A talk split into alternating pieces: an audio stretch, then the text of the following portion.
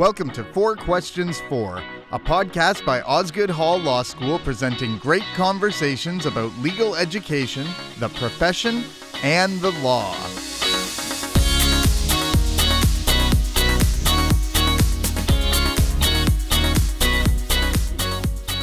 Today, Osgoode professor and legal historian Philip Girard will have four questions for Professor Emeritus Harry Arthurs, one of the most influential figures in Canadian law and legal education.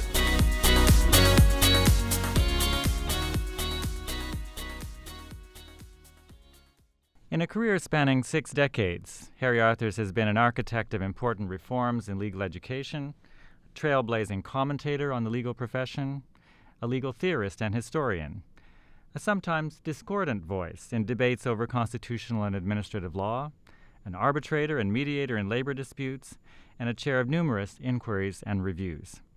He is also a former dean of Osgoode Hall Law School and president of York University.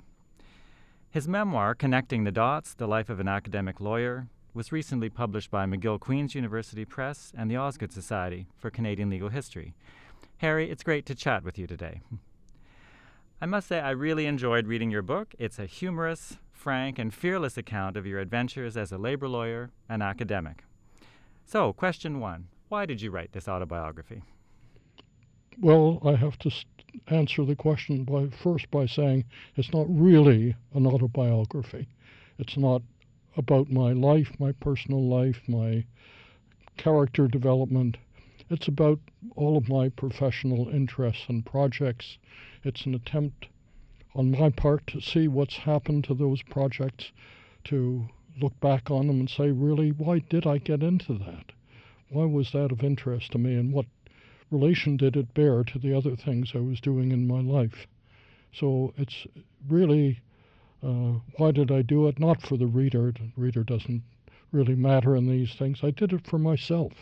I wanted to understand my life a little better than than I had. Well, and in addition to your career, you talk about your roots as well, which I found very interesting, and the influence of your roots on your eventual development. Well, that's that's all part of the picture. I I certainly, uh, when, when, whenever my professional projects touched on personal matters, I, I hope I made full disclosure.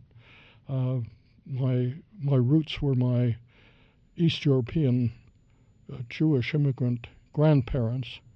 They as it turns out, had more of an influence on my thinking, on my values, on the way I conduct myself than I, I would have expected had I not actually sat down and tried to figure it out.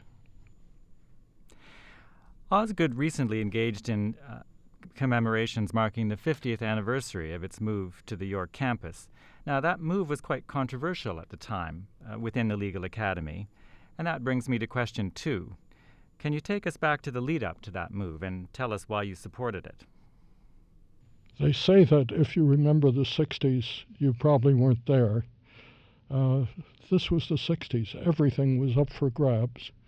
Uh, legal education, not least, but how the legal profession conducted itself, uh, how the government was run, how people would lead their personal lives, uh, relate to each other, uh, the place of uh, disadvantaged and marginalized groups in our society, and virtually everything about the university was up for grabs. Pedagogy was up for grabs, governance, research, all of these things were, were in a process of change. And it seemed to me that inevitably Osgoode should take advantage of the moment, would take advantage of the moment, and would, would address all of the question marks that had accumulated around the way it carried on its business. And could you talk about the significance of the move away from downtown because it was it was a, a pretty important physical move, uh, putting a lot of distance between the kind of downtown bar and court scene and uh, legal education up at this nascent university in the north of Toronto. Well, interestingly, the the motivation for the move came from a source that would you wouldn't normally think of as as progressive, as change minded, namely the Law Society of Upper Canada. the law school had become a nuisance. The law school was expensive, it wasn't getting any government grants because it wasn't university affiliated. It was taking up space that the society wanted for, for other purposes. Uh, the students were bumptious, the faculty were rebellious, uh, and so the Law Society, uh, whether they approached York University or vice versa, I'm not sure, but the Law Society rapidly acceded to York's suggestion that the law school move up, up to the York campus.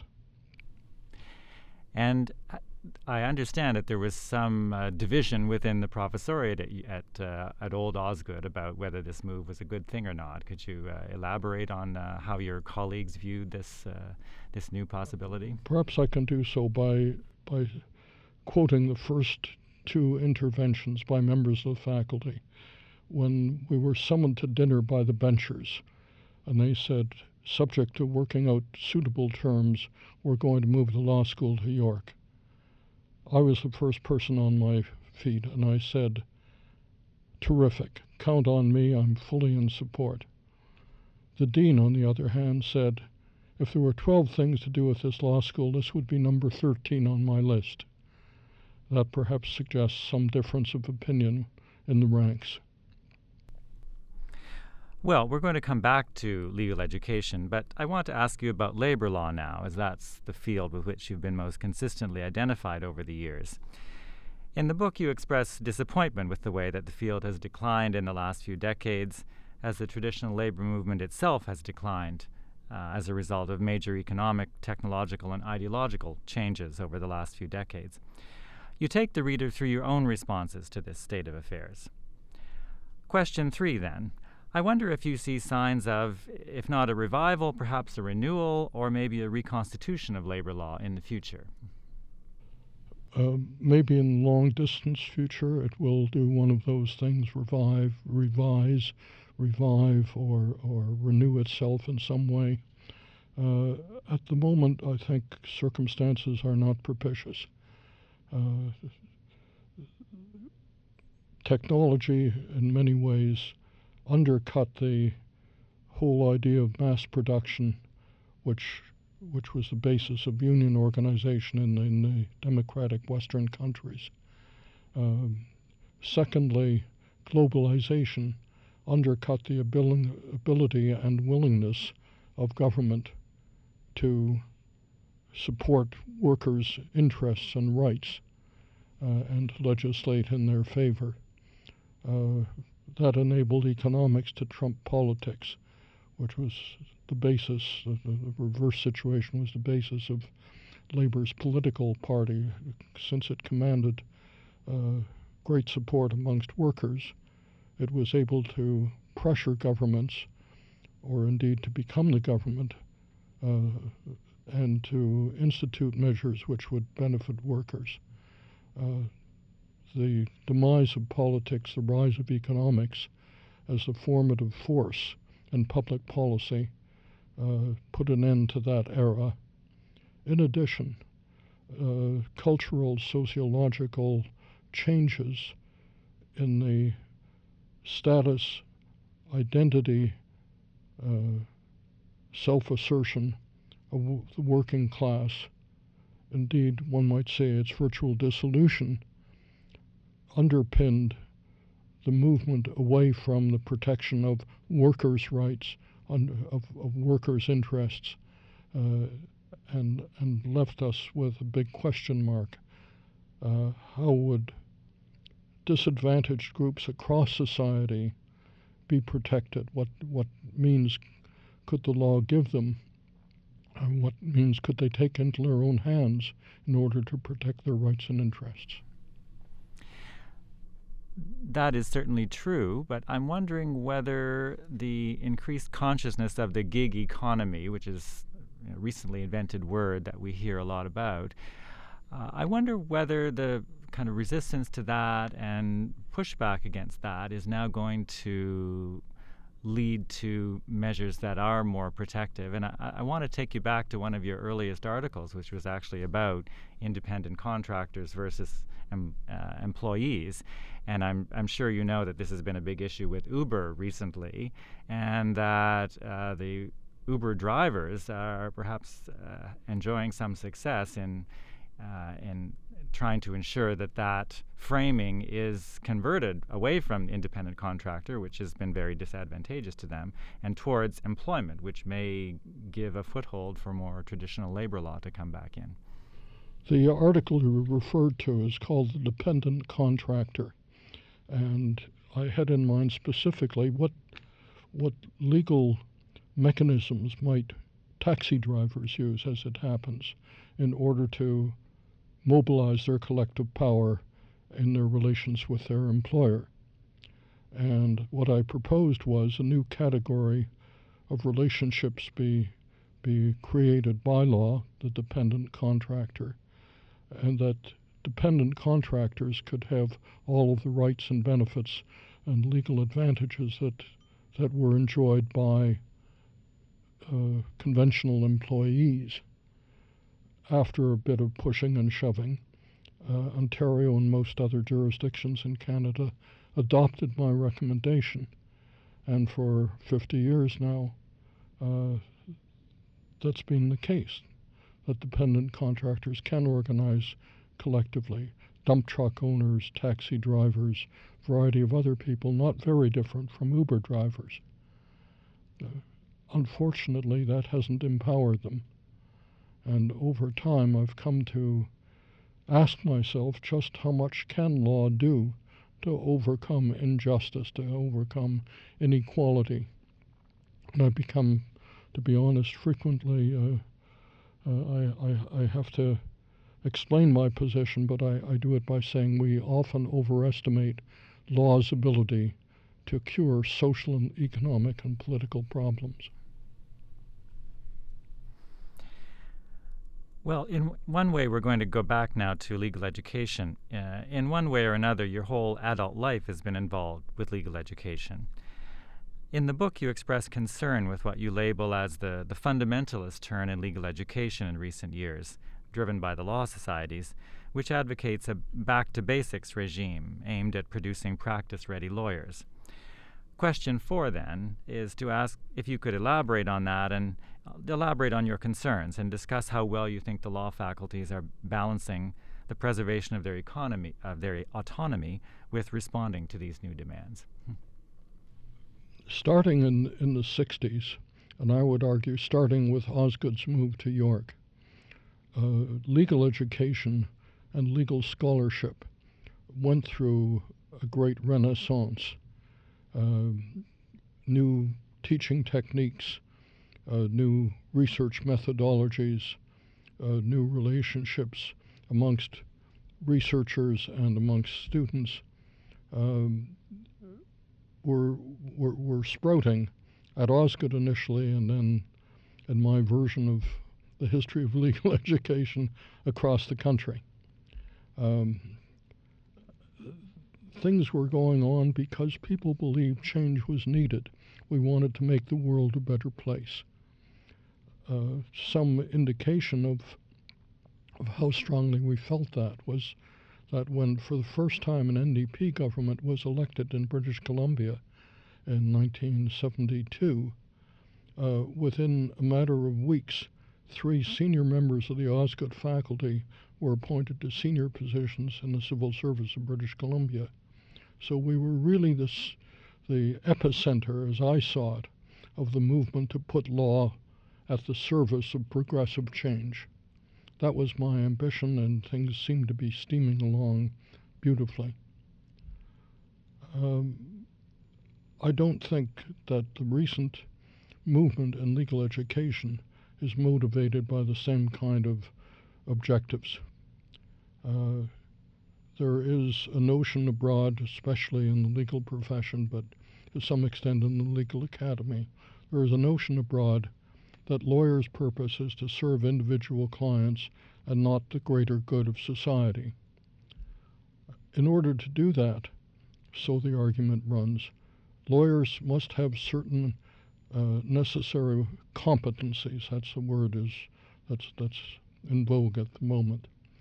Uh, they must have knowledge of certain substantive legal fields, and they must be able to uh, write letters, draft pleadings, uh, find their way around the courthouse, have a number of practical skills uh, that will enhance their ability to serve their clients. Those two things needn't be in tension, except that different people have to teach them because they're seldom uh, found. Those those uh, the, the, the commitment to progressive reform and the practical skills of serving individual clients seldom reside in the same instructor.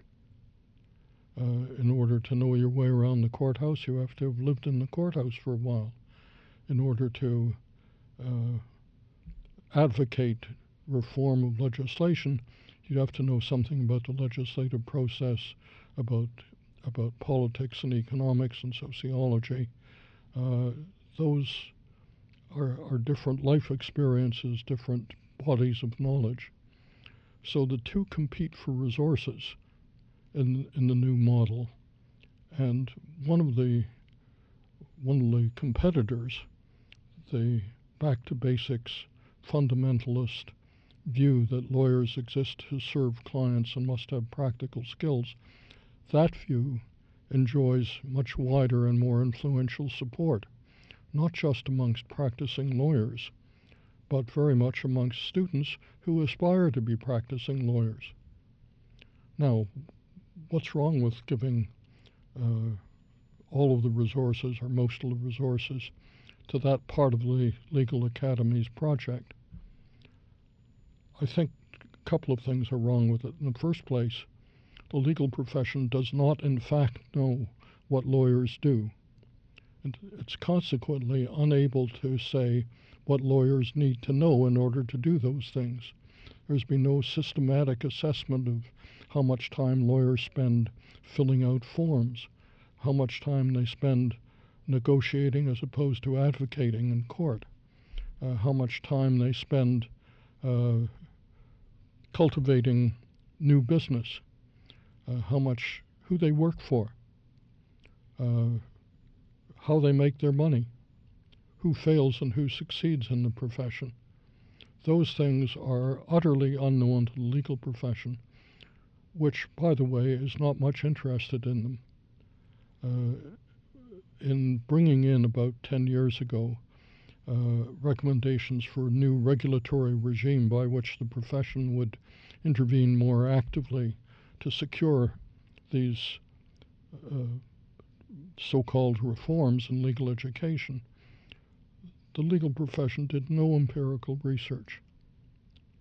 And consequently, uh, people who are trained in the model of legal education proposed now uh, may come out with with certain practical skills which which a are irrelevant because nobody in fact needs them or they don't need them particularly in the in the practice role that they've assumed let's say in a, in a suburban shopping mall helping small businesses and people who are buying and selling houses.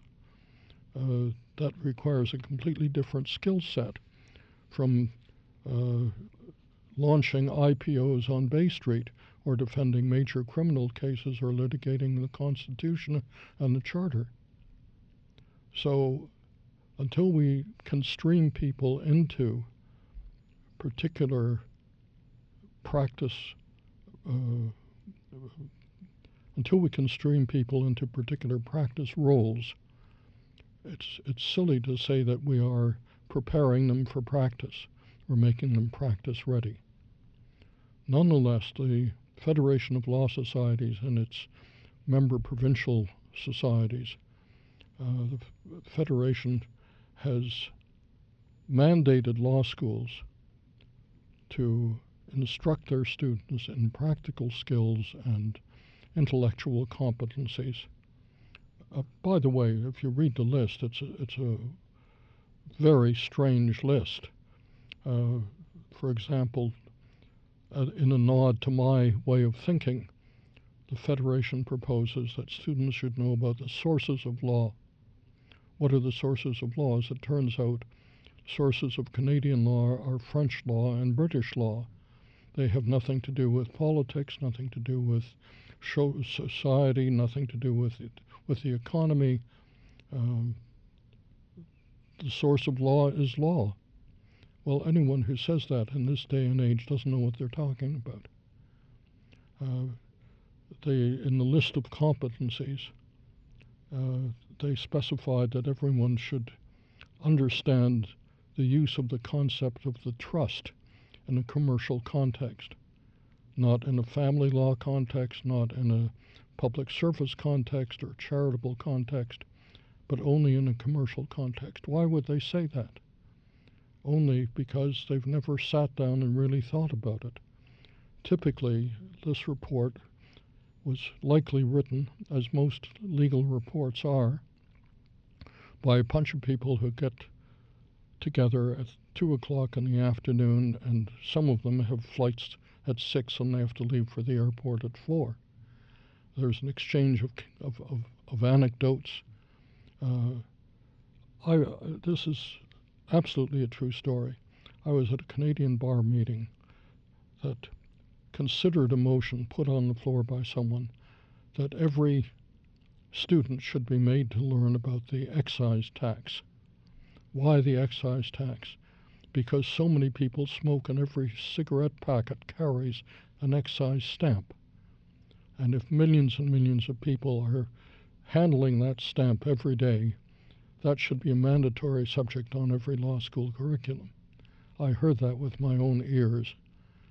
Uh, so I think to, to boil it all down, even if one could accept the proposition that there's a standard legal education that every law student must be subjected to, uh, it, it's, it's proceeding without the necessary underpinning of empirical evidence. For a long time, for most of my teaching career, certainly, the bargain, the implicit bargain between the law societies and the universities seemed to be you guys can provide the basic knowledge and intellectual skills in university, and then we'll take care of the rest in articling. and that seemed to be a division of labor that was stable for quite some time, and it really meant that after the 1960s, the law societies weren't terribly active in the field of legal education. Yet in the last 15 years, that bargain seems to be breaking down, and the law societies have come back into the picture in a big way. I wonder if you could talk about why that has happened. Question four. Could you elaborate on that thought and discuss how well you think the law faculties are balancing preserving their autonomy with responding to these new demands?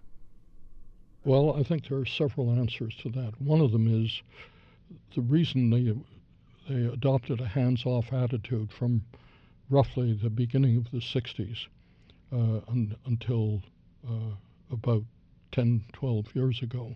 The reason they adopted this hands-off attitude was because there had been such a huge fight in Ontario over who controlled legal education.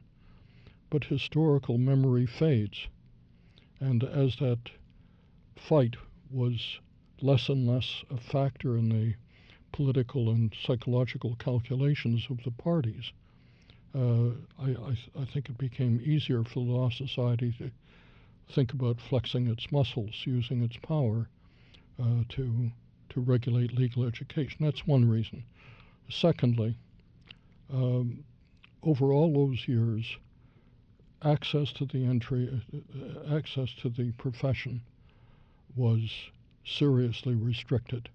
There were a finite number of law schools, and uh, that meant that, that lawyers had a relatively advantageous uh, opportunity to earn their livings and pursue their careers. That began to change in several respects. First of all, a couple of new law schools, several new law schools, opened over the last dozen or so years. Uh, but more importantly, lawyers educated offshore began to arrive in Canadian uh, jurisdictions.